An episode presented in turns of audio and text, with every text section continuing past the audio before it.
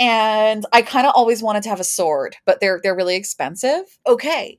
The thing is, if we get a sword for our wedding and then just make sure it stays in the family for generations, it eventually becomes an ancestral sword. Oh, absolutely, for sure. now, now the sword is it's it's also a Jewish sword somehow. Yeah, sure, why not? um, Are you planning a Jewish or interfaith wedding? Are you lost on where to even begin planning the ceremony, let alone finding a rabbi to help you? Well, it doesn't matter whether one of you is Jewish or you're both Jewish. You deserve a guide. So take a deep breath. I promise it will all be okay. Welcome to Your Jewish Wedding with Rabbi LeighAnn.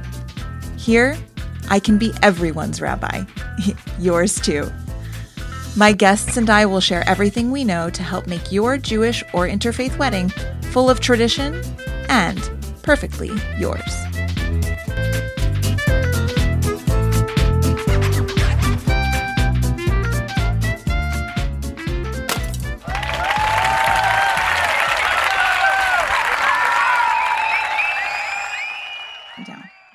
Well, hello, everybody. Welcome to your Jewish Wedding Podcast with Rabbi LeighAnn. It's me, and I am here with Abby, who I feel so fortunate got back to me of all things on a Reddit post and is planning a Jewish wedding. Welcome, Abby. hi, thanks for having me. Thanks for being here. So, uh, you told me that you responded to my post. I said, Is anybody planning a Jewish wedding or anybody thinking about having one or did have one and wants to tell me about it? And you just started planning yours and you were like, Sure. So, I love that perspective. Yeah, um, I'm not super active on social media, but I, I do check Reddit a lot, um, and I like going on podcasts.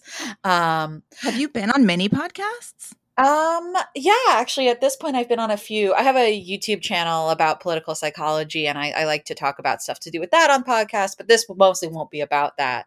Um, Mostly. yeah, but um, Everything's about that to a degree, right? yeah, to a degree. Um, but um, yeah, I, I really like going on podcasts. It's fun. I get to talk, and I don't have to write a script like I do for my videos. and I do genuinely feel like we're just having a chat. And I think Yeah. that's so nice because we didn't have to like schlep ourselves to a coffee shop or whatever. We're just, Yeah. you know, we're just sharing about ourselves, which is which is really cool. So, Yeah. can you tell me a little bit about you and your fiance, whatever you want to about your relationship, so- all that? the inter- interesting thing is we're actually already married. Um, because basically, so I can't go into that much detail about this necessarily, but basically, we're in a situation where if we're from two different countries and we knew, okay, we want to get married, and then you want to do the legal bit as soon as you decide you want to get married. Um, if you're from two different countries, because you have Mhm. to start the immigration process and everything. Um, but please, if an immigration um, uh, officer is listening to this, it is a real wedding. We are really married. This is us planning a ceremony that we are doing in front, front of our, in front of our friends and family that we are calling a wedding to make things uncomplicated for people because from the perspective of guests it basically will be um Listen, that's a very Jewy thing to do. We've the traditionally the ceremony has been in lots of pieces, and Yeah. and over time. And I also want to say that um, may, maybe we'll talk about a ketubah later on, but the essence of a ketubah is promising to do whatever you have to do to take care of one another like materially and so Yeah. i feel like it's very in the spirit to you know say like what can we do now to like make sure that we're taking care of each other and that's Oh, what you've yeah. done Oh, definitely. I mean, because so my hesitation um to to get married when I did, and I got married about a year and a half ago. I'm almost 26 now, and I was 24 then. Um which at least on my in my family is a little bit on the younger side for getting married. Um and I was like um and when we got married, I was even like I was between jobs. I'm I'm doing much better like professionally now.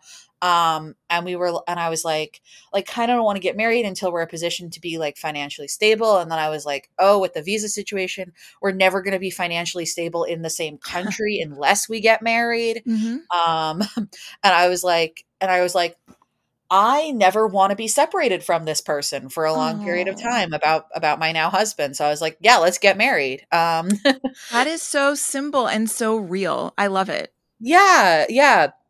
There wasn't some big dramatic proposal or anything. It was just like realizing like I can't bear the thought of being separated from you for possibly oh. years at a time. and so you did what you had to do, which I assume turned out to be a pretty easy decision. Yeah, no, it was a pretty easy decision. Um yeah, um the actual process of getting married was was pretty easy other than that the lady at the marriage office was mean to me about my handwriting um annoying. and lots of stuff with that and like i have dyslexia so like, like oh no. Yeah like my handwriting is bad but it's not because i'm not trying.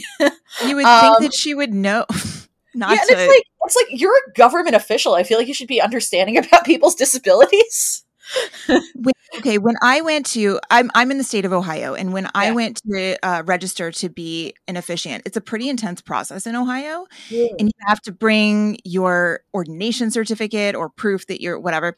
So, I went in with my giant diploma and I had at the time two little boys and I had like purple hair and I had just gotten my nose pierced and I went in and I was like I'm a rabbi and I'm here to register whatever and you know again I'm a rabbi and the lady behind the desk was like looked at me and she was like are you I'm like, wow, that's awful. Come on, man. Like, what is is this like the judgy headquarters of the United States here at these offices? Yeah. And I guess you need these people. So yeah, I don't know. It's it's really easy to um, get uh, to be able to perform mission, uh, marriages in Illinois. You can do the like getting ordained online thing. You can in Ohio too, but then you've got to bring like all the paperwork and prove that you did it and and like in person. It's pretty intense. Um Yeah, so, it's way less intense here for that. In most states, in most states yeah. they're like, "Hey, if you say you're a minister, well we believe you." Um but yeah, yeah honestly, I, like most of what seems to be the legal bit takes place with the marriage license too. I mean, yeah, and just somebody to sign it. You know, my husband and I got married when I was 22 and he was 24, and of course, everybody thought we were crazy.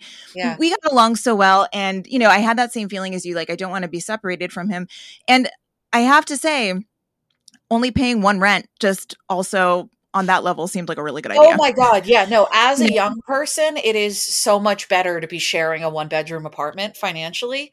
Right. Like that's that's not a reason to get married, but it, it is a bonus. well, financial stability. It's like all this conversation, and then why are we anyway? So, well, yeah, I'm happy for on my health insurance too, which is a huge savings. I have done at least one other ceremony for a couple who had already been married for health insurance reasons.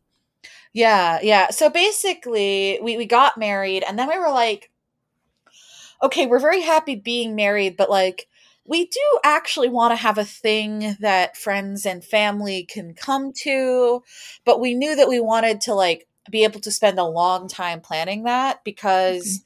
so I'm from the US, specifically the East Coast, and we live in Chicago. And my husband's family is from England um, and we both went to college in Scotland. So we've got friends from all over the world. So like we sent out save the dates like 10 or 11 months before the wedding Good because we're like, we're like, we want people to know, you know, exactly where and when it's going to be because they'll have to buy expensive plane tickets and take time off and all this sort of stuff. So we wanted to give people a lot of advance warning. And we also were like, well the the legal pressure is off. The financial pressure is off. We just you know want to want to do it. So we took a, a while um, planning things and finding a venue and everything. Um, i was really picky about venues i'm gonna be honest. Were you? What was your what was that priority? Like what were well, your venue priorities? so basically uh, so it's a couple things. I'm not a snob about many things in life, but like the two things in my life that I am the most snobby about are like design, including interior design, and food. you know what? That's your like immediate space. Zagazent, all the all the power to you. Yeah. Um, and so Oh, and then the other thing, which was surprisingly weird and difficult, is that a lot of the places we looked at, because we know we wanted good food, were restaurants, and they were like, "Oh yeah, we can accommodate your guest count, which is about a hundred, but not if you have dancing." And I'm like, "We have to have dancing," and that was important to you. See, yeah. I've heard of people who it's not important to. I can't imagine why they would have a venue and say something like "no dancing." yeah, and I'm like, no, we, we have to have dancing. Um, of course. and then and then the other thing is that a lot of the venues have these like particle board ceilings where I don't know if it's particle board, like the, the ones that make you feel like you're in a school or a hospital or an office Uh-huh. building, Mhm. like that kind of thing. And I was just Yeah. like, I was just like, I don't want to do that. Like, yeah, no amount of draping is going to help with this, right? exactly. Um, my mom and my grandmother were so good about this. They were like, no, choose a really nice venue because then it won't need a lot of enhancements.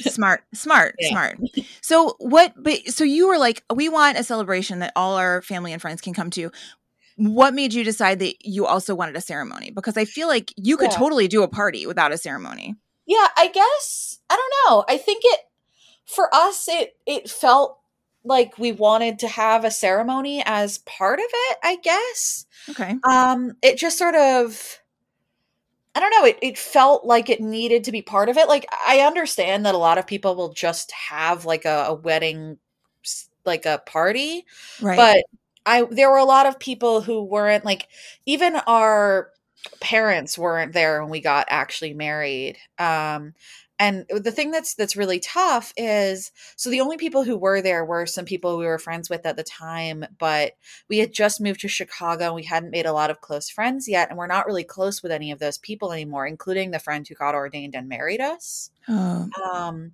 that's so we're very happy with our marriage, but we're not like necessarily that happy with our wedding. I mean, I will remember forever our vows and all that, but like, oh but there there wasn't really like anyone who we love there, you know? yeah well and somebody in your field i think you're always thinking about how much you know about the power of moments that are crafted for a certain purpose with the symbolism and it's you know there's a there's a certain passage you go through when you have that ceremony that you really can't mirror anywhere else if it's important to you Oh, yeah, no, I totally get that. Like I'm uh I think I had a particular perspective on this because I'm like I'm a very progressive person, but I also think that there is value in, you know, tradition and continuing patterns in in life, right? Um, you know, and having some of the same, you know, demarcations in your life that your um, you know, parents or grandparents had and celebrating holidays and that kind of thing because I think it, you know, it gives you connection to the people around you, right?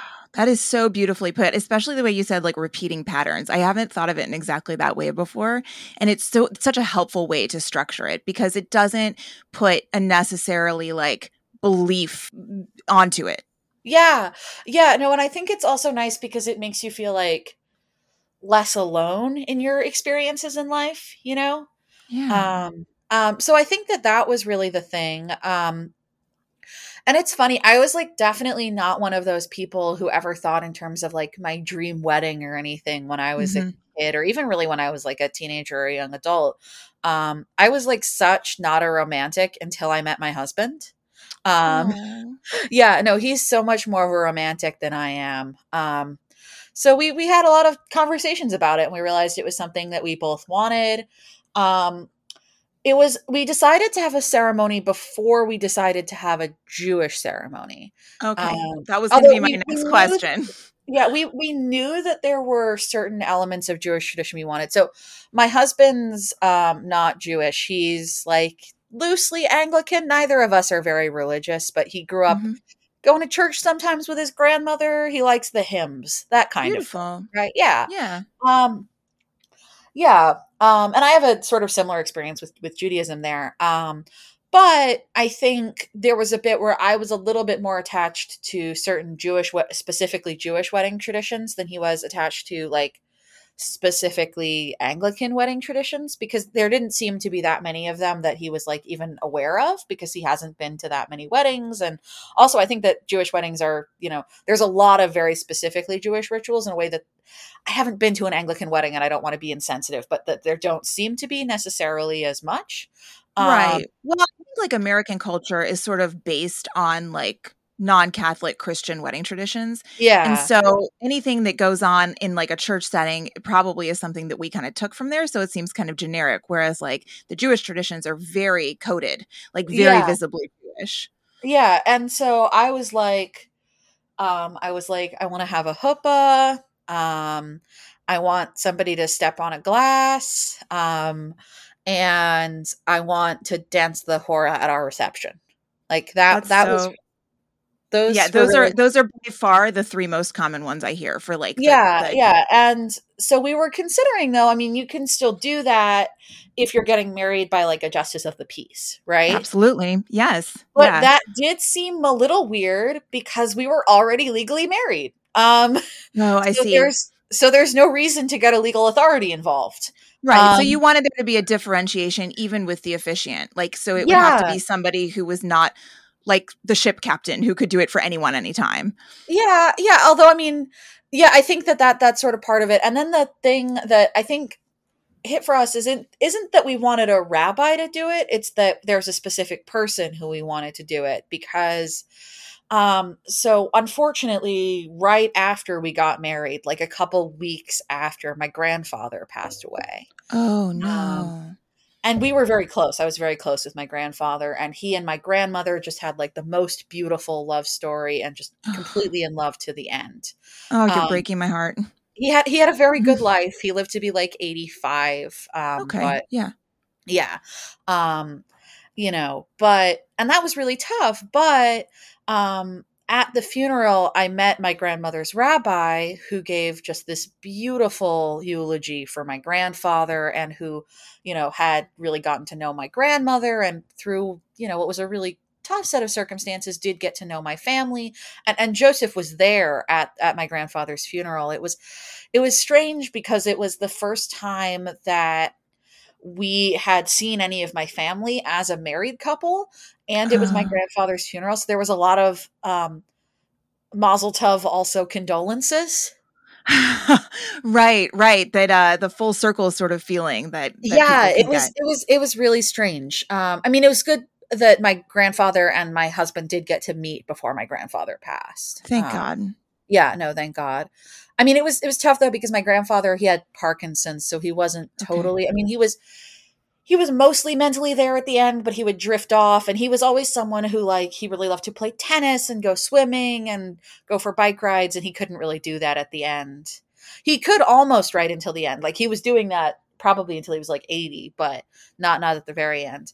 Um anyway but um the the rabbi my, my grandmother's rabbi she's really really good. And so we were like i asked my grandmother oh do you think she would do it? Um and she said she would and she's been really nice through the whole process um and has been really nice about um she's she's a you know she's a progressive rabbi but my grandmother is more religious than i am which isn't tough because i'm really not very religious. Um so the rabbi did a eulogy and you liked the eulogy and you immediately were like well this should translate pretty well to a wedding also. Well i mean not immediately no. My immediate thing was like that i was crying because it was beautiful and sad and my grandfather was dead. Um right but she i assume she did the thing where she um she helped you see him as you remembered him like in his best possible moment. Yeah yeah.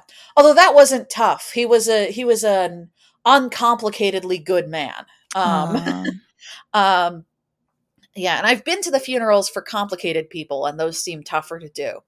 Um Sure, but you know, I think what rabbis don't tell don't talk about often is that pretty much no matter what life cycle event you're working on, whether it's a baby naming or a bat mitzvah or a wedding or a funeral, it's all kind of the same gig. You know, Yeah. because you're learning about that person and reminding everybody why they care about yeah that person. no i mean it was also good because my uh because the rabbi knew my grandfather Oh, um which was which was good and it was also it was also nice that like we don't know this rabbi super well but the, you know she wasn't just meeting us for stuff to do with the wedding uh-huh. um And so yeah, so you have that connection and that's really yeah we had that connection i think was was important to us um, Do you think you would have sought a rabbi if you hadn't sort of run into her? Maybe i don't know i think before i had the idea of her and actually we were looking pretty seriously like for other officiant options before i was like maybe we should just have her do it i think we were mostly looking at people who do like explicitly interfaith ceremonies and um like justices of the peace Right. um because we also wanted to make sure that like the rabbi we were working with would be able to um, incorporate like um, uh, Joseph wants uh, some hymns because that's like what he, you know, has from his tradition. And he's like, yeah, well, just do Old Testament ones. Those will be mostly universal to everyone there. Uh, not quite everyone. I think there's some people who aren't um, from Abrahamic religions at all, but um, you know, most of the family. Um, and uh, and I was like, yeah, that's awesome. We just need to, you know, find a um, a rabbi who's chill with that um, and and the rabbi, um, my my grandmother's rabbi, is of course completely fine with that, which is nice. Did you um, ask her that explicitly? Yeah, we did ask her that explicitly. Did was it like a nervous thing it for you to ask her? Bit, yeah, no, I mean it was a little bit nerve nerve wracking. Um, yeah, I mean this is it wasn't as nerve wracking because we were like because we knew we definitely wanted this element and we knew that if she said no to it it wouldn't like we wouldn't have a big rift. It would just be like okay you're not our officiant. That was um, such a wonderful attitude. yeah what was a little bit more nerve-wracking is actually the conversation we had with her two days ago which actually went fine and she was great about everything but she had sent us over um like the ceremony and the the set of um, prayers and sayings and all those sorts of things and um, there were two things, sort of big things that we wanted her to modify a little bit, both of which were a little tough both of which i thought might be a little tough to talk about but she was both she was actually super chill about all of it. Um, the first one was that we wanted it to be a little bit less religious and a little bit less god as creator. Mm-hmm um like we're still having um some mentions of god and blessings and stuff in there but yep. a little bit less religious than the thing she had originally sent us. Yep. Um and then the other one is there were a lot of instances not like a ton but there were a fair amount of instances within the ceremony where uh the word israel is refer is used to refer to like basically the jewish people. Right. Um and like yes, yeah i understand that um my husband understands that because we've had like conversations about it and everything but um i didn't want anyone to have any confusion about any connection to the modern state of israel yeah and you don't want to have to go into like a bible study to explain to people why that word is used, right? Like you don't have time exactly. for that. That's not the point. Exactly. Exactly. Yeah. Um, yeah. Um, and also there was a bit where it was in the the vows a little bit, and I was like, okay, well, let's not have that necessarily in the vows because my oh, husband's oh, yeah. not Jewish, um, and he's not converting. I don't want him to convert or anything. Um, so, so how did you work that? Are you neither of you saying the traditional vows? Um, they the rabbi modified them like very lightly to basically make it so that it's like within keeping of like I think Jewish tradition and the laws of Moses and Miriam. I think is the cool. Word. Oh wow, she's cool. Oh, I she's really cool. I have to tell you, like, we went to rabbinical school for at least five years.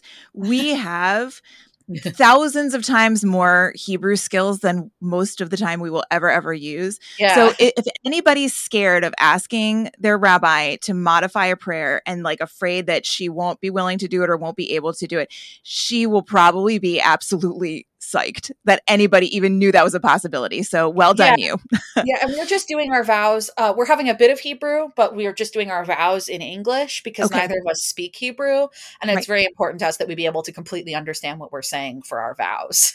Yeah, and it's it's very nice that she gave you that option, you know, because I've had couples who it's really important to them to say it in Hebrew and feel weird saying it in English. And so just for a rabbi who recognizes that you might have you know you might want to say one but not the other like she sounds very attentive. Yeah she's she's been really good about all that stuff. It's been it's been so lovely um wow.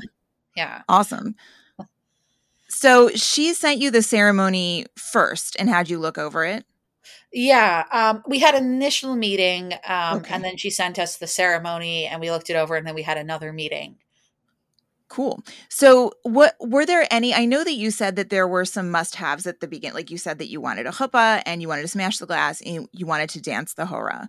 Yeah. In in terms of like, you knew you wanted a Jewish ceremony because uh, certain parts were important to you. Were any of the prayers or anything popping out to you as also something that you re- found you really wanted? Um, not necessarily like a ton. Um, Okay. there's I mean, there are definitely there are some of them that I've seen like in the stuff she sent me where I'm like, I didn't think of that, but I'm glad we're having it. Um, I think there's like a the seven blessings Mhm. one that's really beautiful. Um, and then there's one at the very end.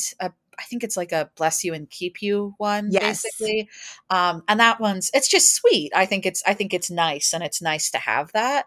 It's Um, sweet. And anybody who grew up going to church at all, I believe that's part of the doxology, like the ending yeah, prayer. For, yeah. for I was church. also like, I was also like, that one's great because it'll also make my my husband's more observantly Christian grandmother very happy. yeah, I mean, Jews obviously don't know that, but um, for Yeah. Christians, that, that prayer, you know, it can activate that memory of like feeling holy or feeling, you know, like you've been Yeah. blessed in some way. So I love that, especially for interfaith weddings. Yeah, yeah. Um yeah, so I guess that that was so yeah, I think so I'm happy with I think the prayers and stuff that we're going to have, but prayers weren't really a must have for me. hmm Um, was there anything that you hadn't considered doing before you spoke with your rabbi and and she not I don't want to say convinced you, but like she shared something with you that now made you want to be like, "Oh, definitely we're doing that." Yeah, I mean uh I hadn't thought of the bit where you um take a drink out of a cup. I can't remember what that The, bit's the kiddush. Yeah. The kiddush, yeah, yeah. Um, I hadn't really thought of that necessarily as like part of the ceremony. Um, but when she mentioned it, I was like, yeah, sure, that that seems nice. And she was like, um, and you can incorporate one or two special cups from your families. Oh, she she's amazing. like- Good. And she was even like, and yeah, let's see if we can maybe get one from Joseph's family for this Yes. one. It doesn't have to be like a specifically Jewish thing. Um, and I was like, that is so nice. So nice. This is something that Christians, by and large, don't really understand.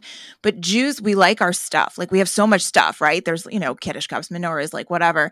And Yeah. like there's this sort of idea or like sense that everything that's at a special event, like sucks up the vibes of that Oh, event yeah. and it's special forever and ever. So like literally anything can even become an heirloom if it wasn't already. Oh yeah, no, literally we have we have a plan around that, which is okay. So my husband and I are both huge history nerds. We were actually both well, we both double majored, but one of the the major we shared in college was history.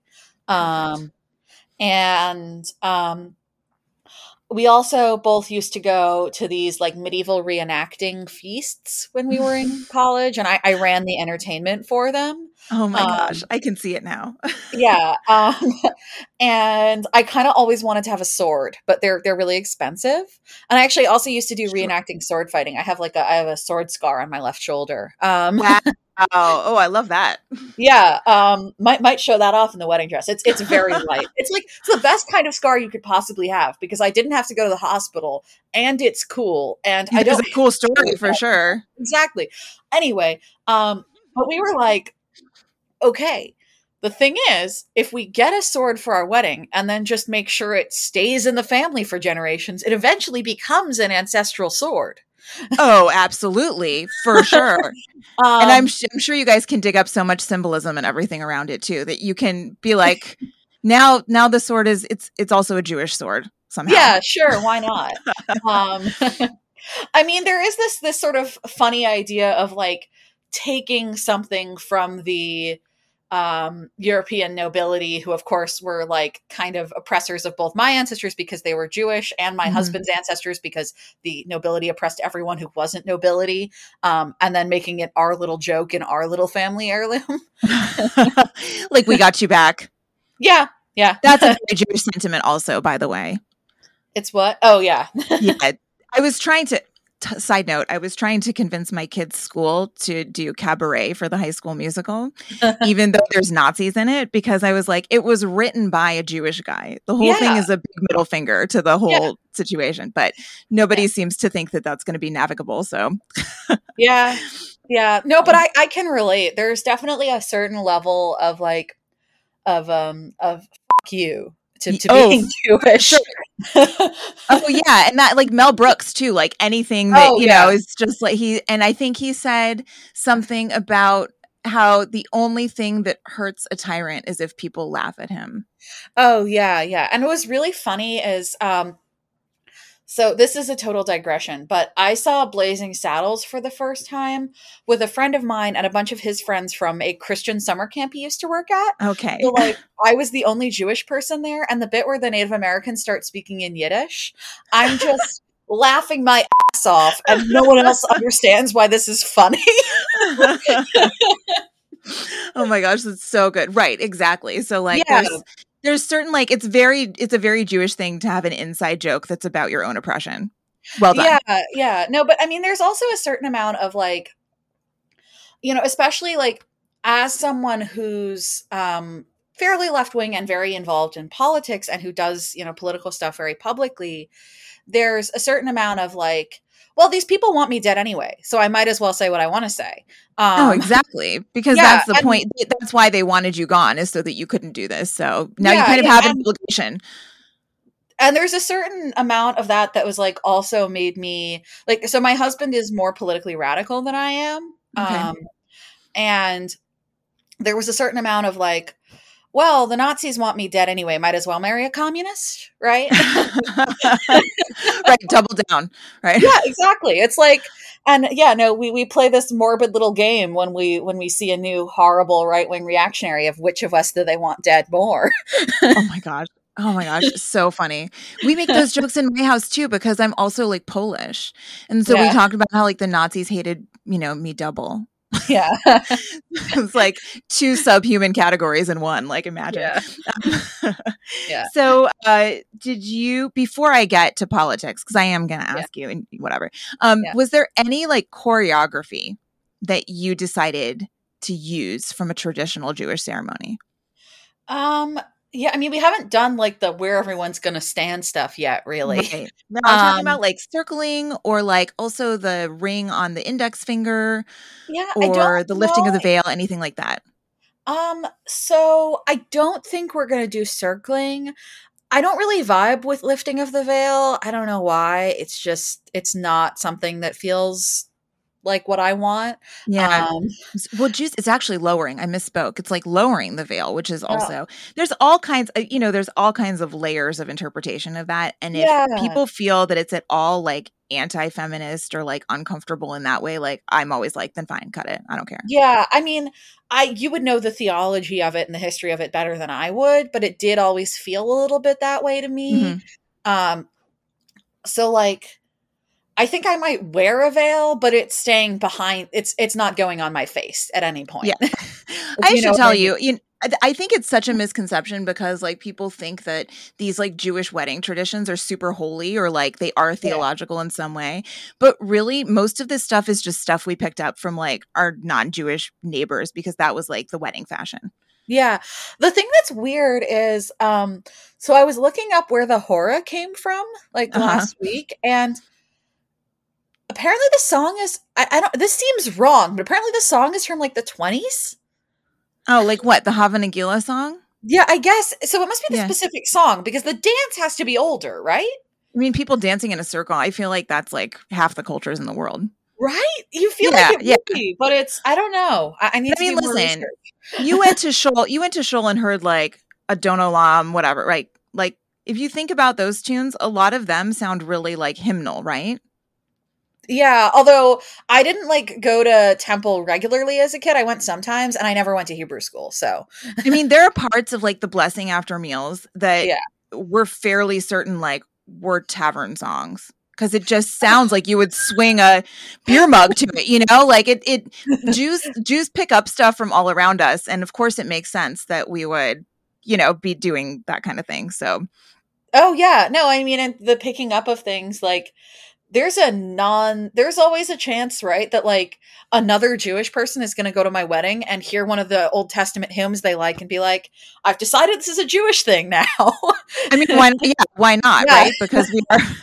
And if it, if it honestly, if it works for both, uh, so much the better. You know, Yeah. because we are going to have more and more people like really adopting Jewish-ish weddings for interfaith because more and more people are marrying Yeah. non-Jewish people. yeah So although there was this horrible thing where um so my husband was telling me um which hymns he wanted and i just wanted to listen to them first right sure. and there there there are two of them and they're both lovely and very unobjectionable and one of them is like a very english hymn i can't remember exactly what it is but the important thing is the lyrics are completely like just old testament completely on and not even like the stuff in the old testament that might be objectionable like completely unobjectionable um and uh i listened to this recording of it on youtube and it was very lovely but i looked i i never look at youtube comments but you know sometimes it shows you the first comment i I look at it on my Yeah. own channel but sometimes Yeah. it shows it to you uh under the video and it was like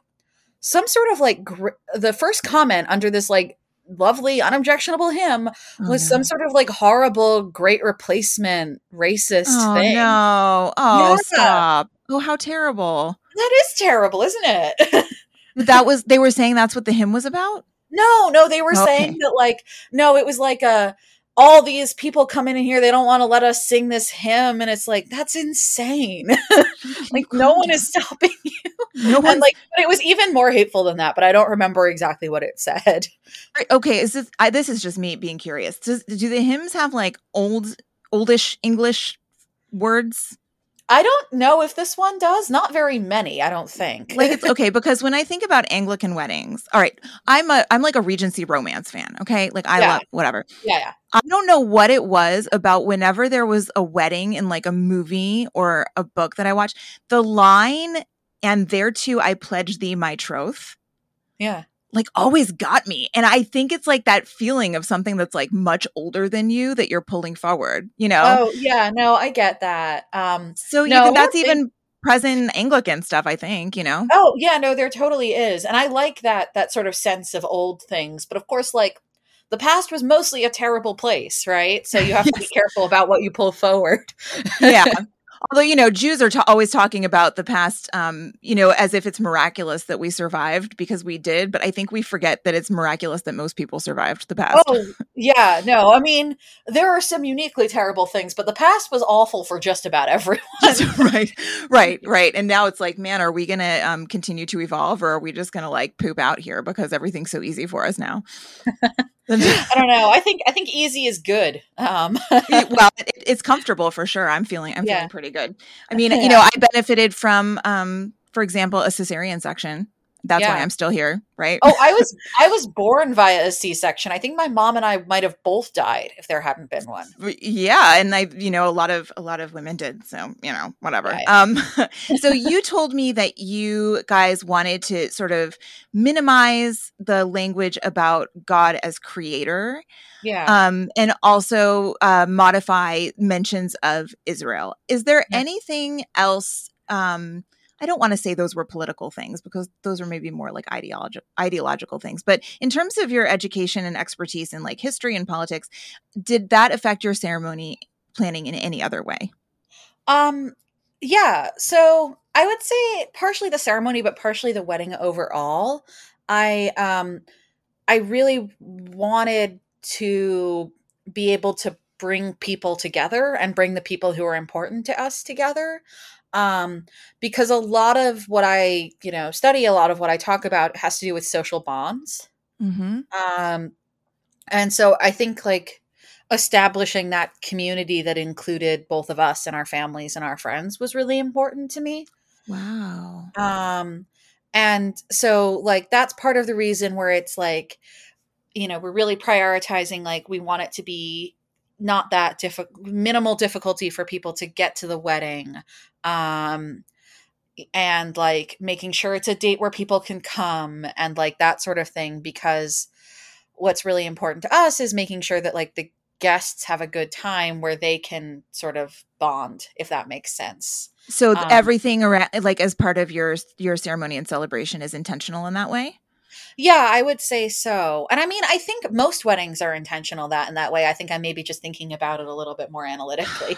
Honestly, I mean, yes, obviously you are because you are an intellectual and you're a professional in that field. But I think that, um, and not to knock the wedding industry, right? Because I think it's wonderful that uh, people are having so many choices and everything. But I, I do think that you know, before we started recording, we were talking about social media. And I think that the wedding industry on social media has really made the vibe of contemporary wedding planning like it's your day to sparkle and shine. And so Yeah, and actually it's the the feeling a lot of people plan their wedding with is the quite the opposite of what you were just saying. Yeah, which is which is so not me. It's like, I mean, I'm gonna wear a sparkly dress. It's it's gonna be dramatic. But um but no, it's you know, for me it's it's more about the bringing together than it is about just like the two individuals. Mhm. Um, although obviously, I mean, the, the person I'm marrying is the most important part, right? well, Um, I obviously, mean, I'm already yes. married to him though. Um,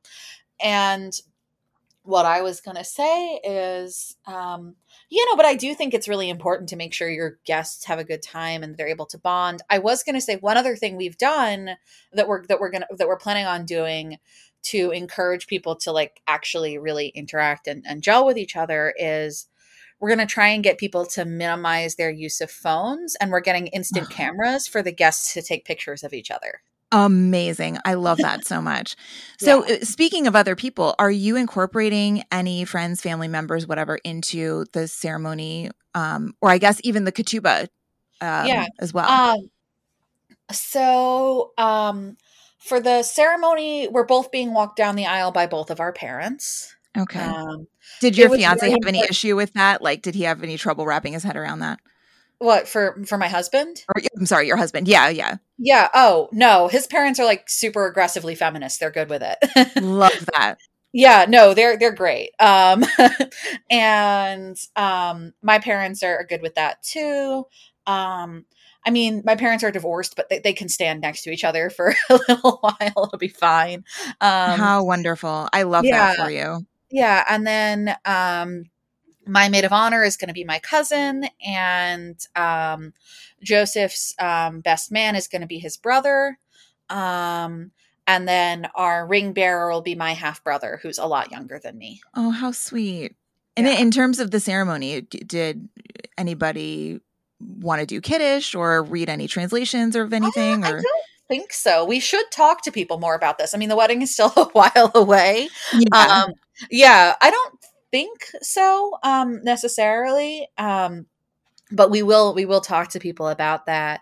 Um, yeah, I mean, the, but it is important for us to like to have those people there. And then in terms of the ketubah signing, um, we're in this interesting position where the rabbi is like, okay, let's try and get um, two Jewish people you aren't related to.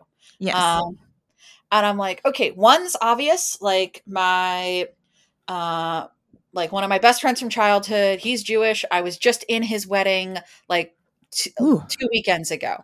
amazing. Um, um, so yeah, sure, he's one of the signers.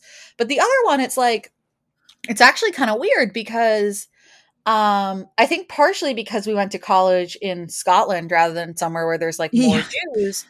We don't have that that many Jewish friends. right. Um, right. yeah, but So did we are she figuring it out. But the rabbi was nice because she was like, "You can have a non-Jewish friend do it if that feels good to you. The important thing is like, don't have them be a family member because that doesn't." that yes that is the most important thing which i think is really cool because a lot of times your friends can kind of fall by the wayside in terms of like doing stuff for your ceremony and Yeah. this is this is like somebody who you know definitely can't be a family member so it's a way to honor those friends yeah, um something i would suggest is if you want like to do the Jewish person, like the two Jewish people thing, but you're not super close to the other Jewish person you ask, like you could just always have two additional people that you are close to who aren't Jewish. So Yeah, kind no, of, we're we're, you know. we're gonna figure it out. It's not like an issue. It's just like there's another person we're incorporating in, and then we'll figure out what the other person is, um, who the other person is. Um, but I was gonna say um, that, um, yeah, no, and we have decided that I think we want to have a ketubah. Um, because it's it's such a pretty thing and it's like a nice memento of your wedding that's not just like a picture of you. Um, Yes. and I don't like looking at pictures of myself. Um, it's another reason I'm not on camera right now. Um, like it. That's why I haven't been to the hairdresser for years. I'm just well, not your hair fan. looks great, but Oh, thank you. But I mean, it's just like the you know how many hours do you look at yourself in that mirror? My goodness. I don't know. It doesn't usually take that long for them to do my hair, but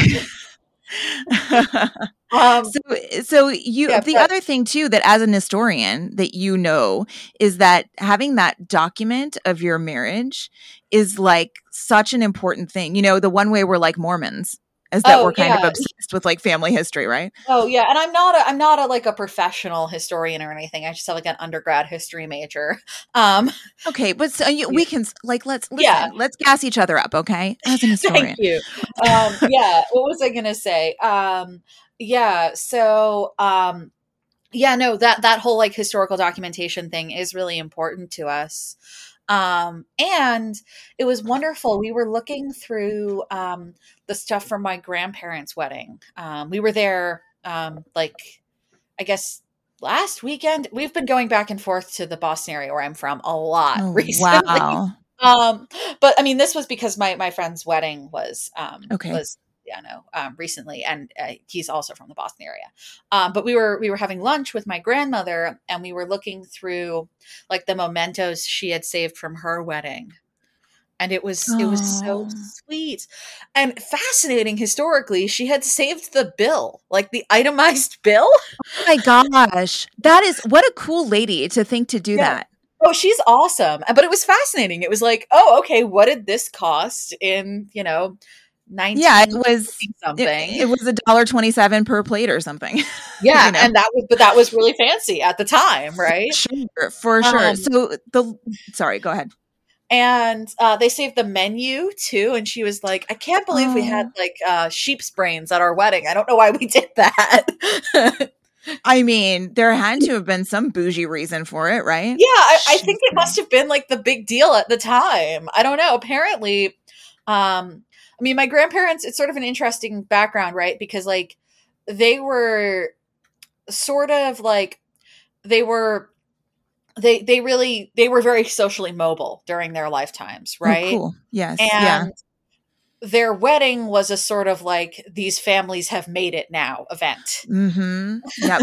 Yeah. um and so it was very much like everyone there we were so impressed with ourselves we were so happy we made it you know I um mean, it's all part of the story, right? yeah it is it is right um and it wasn't like a showing off thing but they are still but my grandmother is still very proud of it if that makes sense Oh, absolutely. It makes me yeah think of the marvelous Mrs. Maisel. Did you ever watch that on amazon oh Amazon? yeah no i watched that Yeah, um it opens with her incredibly bougie wedding. oh yeah yeah i don't think i mean i'm not sure my grandmother's wedding was like quite like that but i've seen pictures and it was it was something But it was definitely like I think that the the producers of that show intended it to be exactly what you said about your grandmother's wedding, which is like this is we're showing the world like we've we've made it and we're okay now, you know. yeah Um, which is a very like if you think about it, kind of a Jewish thing to do also, like diasporic Jews, like just constantly, you know, making it. But yeah um speaking yeah of your although grandparents, never talking about money Right, right. my D- family yeah sort of, sort of talking about money, but not really. So, yeah speaking of your grandparents, did have you um, talked with the rabbi about ways to sort of honor your grandfather as part of the wedding? Yeah, yeah, we have talked about that a bit. We haven't gone really in depth with it, but we will go a bit more um Cool. depth with. We're definitely going to find some ways to honor my grandfather and maybe some other people who have who have passed as well. Um because I mean, yeah, it was I think especially my grandfather because my grandparents' relationship is like really it was just so beautiful. That's you it. know? Yeah, that was it. That's it for you. Such a model for you. Um, It, it one of was. Yeah. one of my weddings from last year, um, the brides brought um, wedding dresses from the women in their family from like two or three generations before them and put them all on mannequins with the wedding photo oh, that's sort so of- cute. Yeah. sort of honor. So when you were talking about the memorabilia from your grandmother's wedding, I was thinking like, whoa, like if you had a bunch of menus or anything. Yeah, like, well, we're really like a little display, you know, like in a that our venue is actually a former library and it has oh it's it's a gorgeous venue and it has these glass bookcases where you can put like family memorabilia and framed photos and stuff in them Oh my Wow. gosh. This the venue for this wedding I just mentioned was also a library. yeah we had- Incredible. I'm we going to had send you pictures. time- we had a tough time finding a venue we're really happy with the one we found but it was like we wanted somewhere that felt like a real place you know what Mhm. i mean Mhm. Um, and we would have been okay with a hotel, but we didn't find like a hotel that really matched exactly what we wanted. I will say though that we looked at some museums and now realizing like how much work goes into this, I'm really glad we chose somewhere that has its own catering. oh, it does. Wow. Yeah, like, I would not want to be dealing with catering on top of all of this. Um, That's so nice. yeah. Um, no, they have their own catering, their own unfortunately expensive catering, but they have their own catering. Well, you know, if if you're all in, the only thing I will say is that this wedding I went to or that I officiated last November at the library, they told them like five times not to put bacon in the Bloody Marys, and they definitely did. Oh no. It was like Yeah, a gar- it was like a garnish or something. Yeah, I don't think our wedding is necessarily going to be kosher, but we definitely want people to know which food is and isn't kosher. You know, Right. And that's something that people like don't really often know about Jews. It's like, well, they said not kosher, but you're like, yeah, but that doesn't mean treif. you know, and it's like it's just like such a cultural thing that a lot of Yeah. people don't get. Yeah, I think mostly um, the reason we probably wouldn't do kosher is because um, I'm from the Boston area. It's in the Boston area. Um, and the venue offers a lobster roll appetizer. And Well, I mean, and I'm not kosher, and most of my family's not kosher, and I'm not saying no to that. no, how could you? I mean, that sounds so good. Yeah. That sounds so good. Well, it sounds like you are just chugging right along and pretty calm for when did you say it was? 10 months from now? Yeah, yeah. I think I think I'm in a better boat because I refuse to marry an incompetent man who expects me to do everything. So, Really? Oh, Yeah. lucky you. No weaponized So- incompetence. yeah, so I'm like I'm like, "Okay, so you're handling the DJ and like these other things. I'm like, I'm not picking out your suit for you. I'm not making sure your brother gets dressed properly. You're coming to all the appointments and tastings and everything. And you Uh, trust him to I do do all that. trust him. And I also think that it's important to trust each other in a marriage, right? Oh, right. And they say that if you can survive the wedding planning, you can survive anything.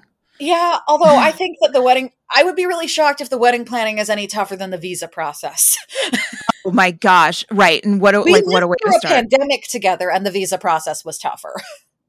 And yeah and I'm, I'm sure that your rabbi during your ceremony will you know mention all of this as Yeah. as a testament to the strength god willing of your future marriage Yeah, but I was gonna say the thing that was crazy to me is so the venue, which has mostly been absolutely lovely, sent over like a checklist of what to do when, which is super helpful. Glad I glad it exists as a thing. sure they sent over two different checklists. One of them's great, just like straightforward. It's got a list of things to do and a series of check boxes. Great. okay The other one has like little descriptions about each thing and really assumes that the the groom to be is just completely useless.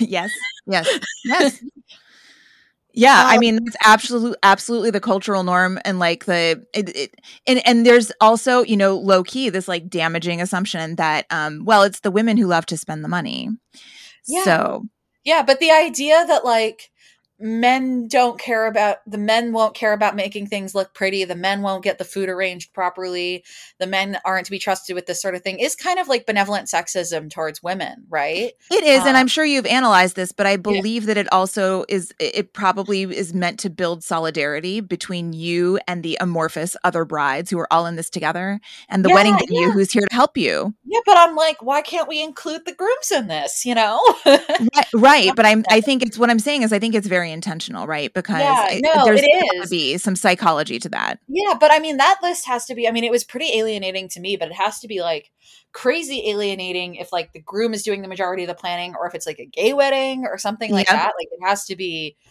and like it was like the level of incompetence it assumed in this was like that you only maybe want to get the groom involved in wrangling his own groomsmen. And I'm like, what the hell? Yeah. well, and th- I mean, not that that can't be difficult, but you know, you're on Reddit. I'm on some of the weddings pages, and Yeah. there's every so often there's a post from uh, a bride who just do- is not interested in a wedding, but her groom really wants one, and she's really freaking out. And then it'll take a little while, but somebody will say, if he wants the wedding, let him plan it. And they literally had not thought of that possibility that he would Yeah. plan it. yeah.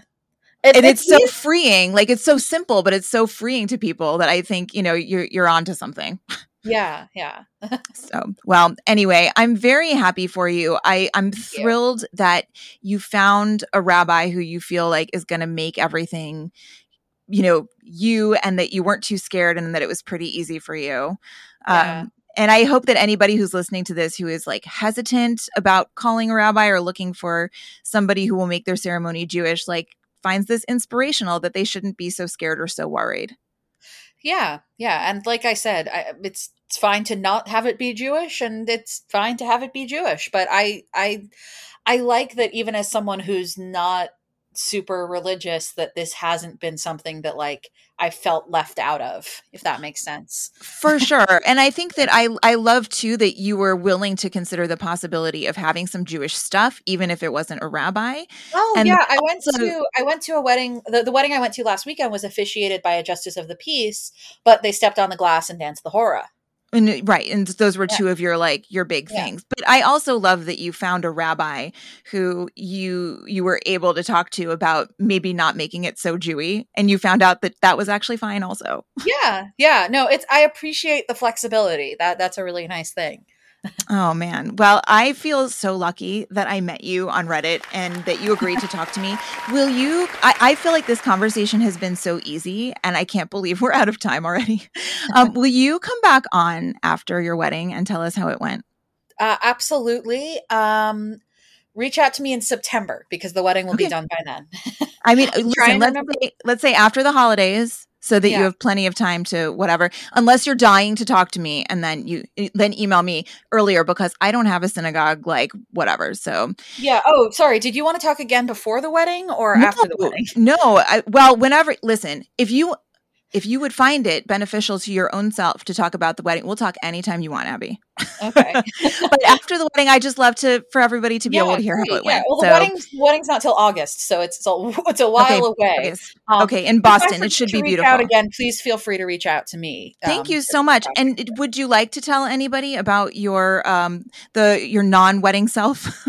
Oh yeah, sure. Um, so um, I have a YouTube channel called Political Psych with Abby. It's about the psychology of politics. Um, I don't pretend to be apolitical, but I try and base most of what I'm saying in facts and provide citations for what I'm saying.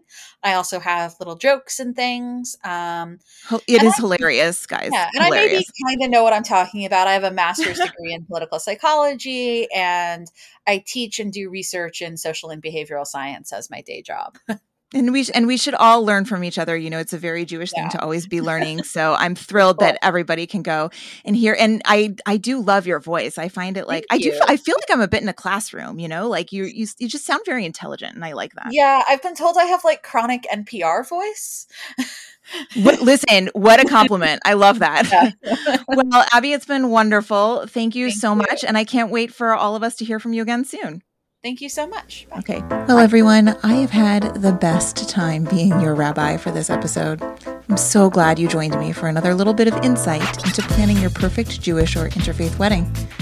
Until you can smash that glass on your big day, you'd might as well smash that subscribe button for this podcast. I don't want you to miss a single thing. Remember, you can always find me, Rabbi LeighAnn, on Instagram at at your Ohio Rabbi, all one word, for even more tips, tricks, recommendations, and wisdom on Jewish weddings. If you want to work with me on your wedding, you'll find all the info you need at yourohiorabbi.com. Until next time, remember, you deserve the perfect wedding for you. Don't settle for anything less.